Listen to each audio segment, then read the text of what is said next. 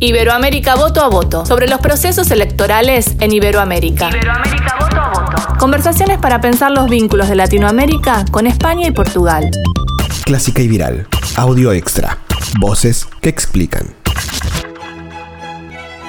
Julieta Suárez Cabo es argentina, aunque hace tiempo ya que reside en la República de Chile. Ella es profesora, es doctora en ciencias políticas, es especialista en instituciones políticas y de gobierno, en partidos políticos. Forma parte de la red de politólogas, ha trabajado mucho en los sistemas electorales y con ella queríamos conversar minuciosamente, un poco en forma más detallada y no tan general como se suele hablar, sobre los alcances que tenía eh, la reforma constitucional de Chile, ese plebiscito que finalmente terminó expresándose la ciudadanía rechazándolo. Pero en la conversación con Julieta, eh, más allá de los resultados, con ella nos interesaba conversar sobre cuáles eran los cambios que se proponían en la constitución de Chile.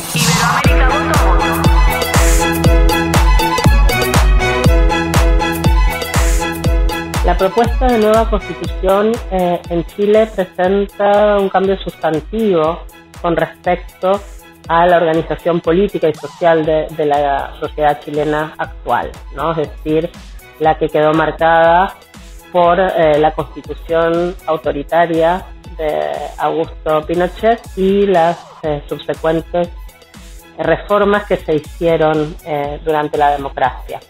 En este sentido diría que eh, uno de los cambios más generales y más profundos es el abandono de un Estado subsidiario, que es el Estado actual, que es un Estado en el cual solo se ocupa cuando es el mercado el que no puede este, suplir, digamos, esa necesidad social y por lo tanto este rol del Estado genera de alguna manera menos derechos, ¿no? Y tiene hasta eh, un parecido de familia con la caridad y, la beneficencia de, otros tiempos, ¿no? En este sentido, la propuesta de nueva constitución avanza un Estado social de derecho, donde los derechos sociales, el rol del Estado como garante, pero también muchas veces como ejecutor, la idea de que las personas nacen libres e iguales, pero también interdependientes, todos los principios de solidaridad, por ejemplo, que incluyen la propuesta de nueva constitución son bastante diferentes a esta sociedad subsidiaria pensada como una sumatoria de individuos eh, más relacionado por la competencia que por la colaboración. ¿no? Entonces, en ese sentido, creo que un gran cambio viene de la mano de repensar el rol o la relación sociedad-Estado, incluir en esta, en esta transformación también el rol de eh, del estado de la sociedad para con la naturaleza, ¿no? En contextos de crisis climática y de crisis ecológica es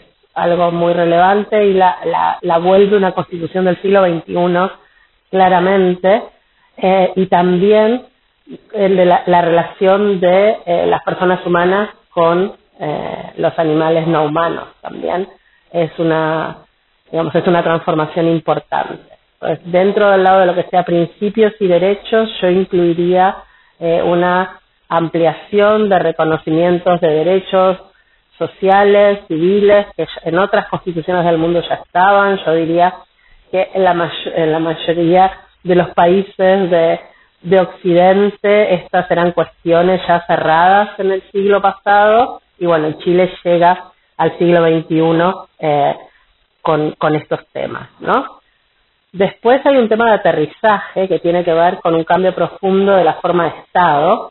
Chile es el país más centralizado de los países grandes o medianos de América Latina, es el país más centralizado de los países democráticos de la OCDE y eh, lo que propone la nueva constitución es una forma de Estado regional, que no es un Estado federal, pero que impulsa autonomías regionales, que impulsa una descentralización política mucho más profunda. Hasta el año pasado en Chile eh, las gobernaciones regionales eran designadas por el Ejecutivo. Esto cambia, se genera la posibilidad también de que los gobiernos regionales tengan mayores atribuciones, mayores competencias, esto queda la ley.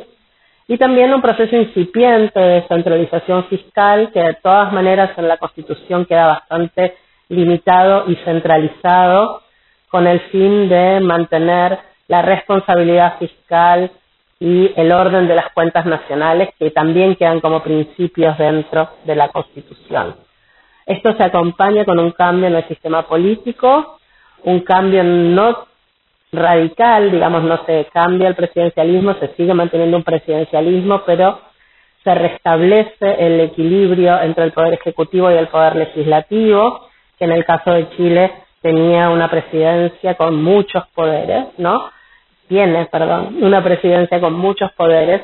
La propuesta de nueva constitución atenúa los poderes eh, del Ejecutivo, por ejemplo, restándole la iniciativa exclusiva que tenía en materia legislativa en todos los temas que impliquen gasto. Es decir, el Congreso no podía iniciar, no puede hoy día iniciar legislación que implique gasto, eso sí o sí lo tiene que, iniciar el Ejecutivo, eso cambia en la propuesta de nueva constitución, restableciendo y desconcentrando el poder, ¿no? O sea, pasa del Ejecutivo al Legislativo, que es donde debería estar para el presidencialismo clásico, si vemos como es en Estados Unidos, por ejemplo. Cambia también las cámaras, se mantienen dos cámaras, pero la Cámara Alta ya no es un Senado que varía por la población, sino que cada región va a tener la misma cantidad de representantes y además garantiza que todos los espacios eh, de elección eh, sean eh, respeten la paridad de género e incluyan también escaños reservados cuando la ley así lo designe. Con respecto a paridad hay una innovación ahí enorme que eh, establece la paridad en todos los órganos del Estado, esto obviamente con normas transitorias de manera progresiva ¿no? y en el tiempo, y también establece mandatos de actuación al Estado para que empiece a este, ejercer su, su poder, digamos, con miras a la igualdad sustantiva, la igualdad entre los géneros, por ejemplo, eh, instaurando el enfoque de género en la justicia, la transversalización de género en las políticas públicas, lo mismo con principios de transversalización de perspectiva intercultural y eh, de perspectiva de derechos humanos. Además, entonces, de los claros avances en materia de género, la propuesta de nueva constitución incluye avances muy importantes en derechos humanos y en plurinacionalidad, en reconocimiento, en el reconocimiento a los pueblos indígenas que componen Chile de eh, tener su autonomía y en algunos casos eh, también su propio sistema de justicia. Todas estas van a ser cuestiones que de todas formas quedan relegadas al Congreso para su posterior implementación. Iberoamérica voto a voto. Iberoamérica voto a voto. Si te gustó este audio extra, podés seguirnos en nuestras redes sociales y en todas las plataformas de audio.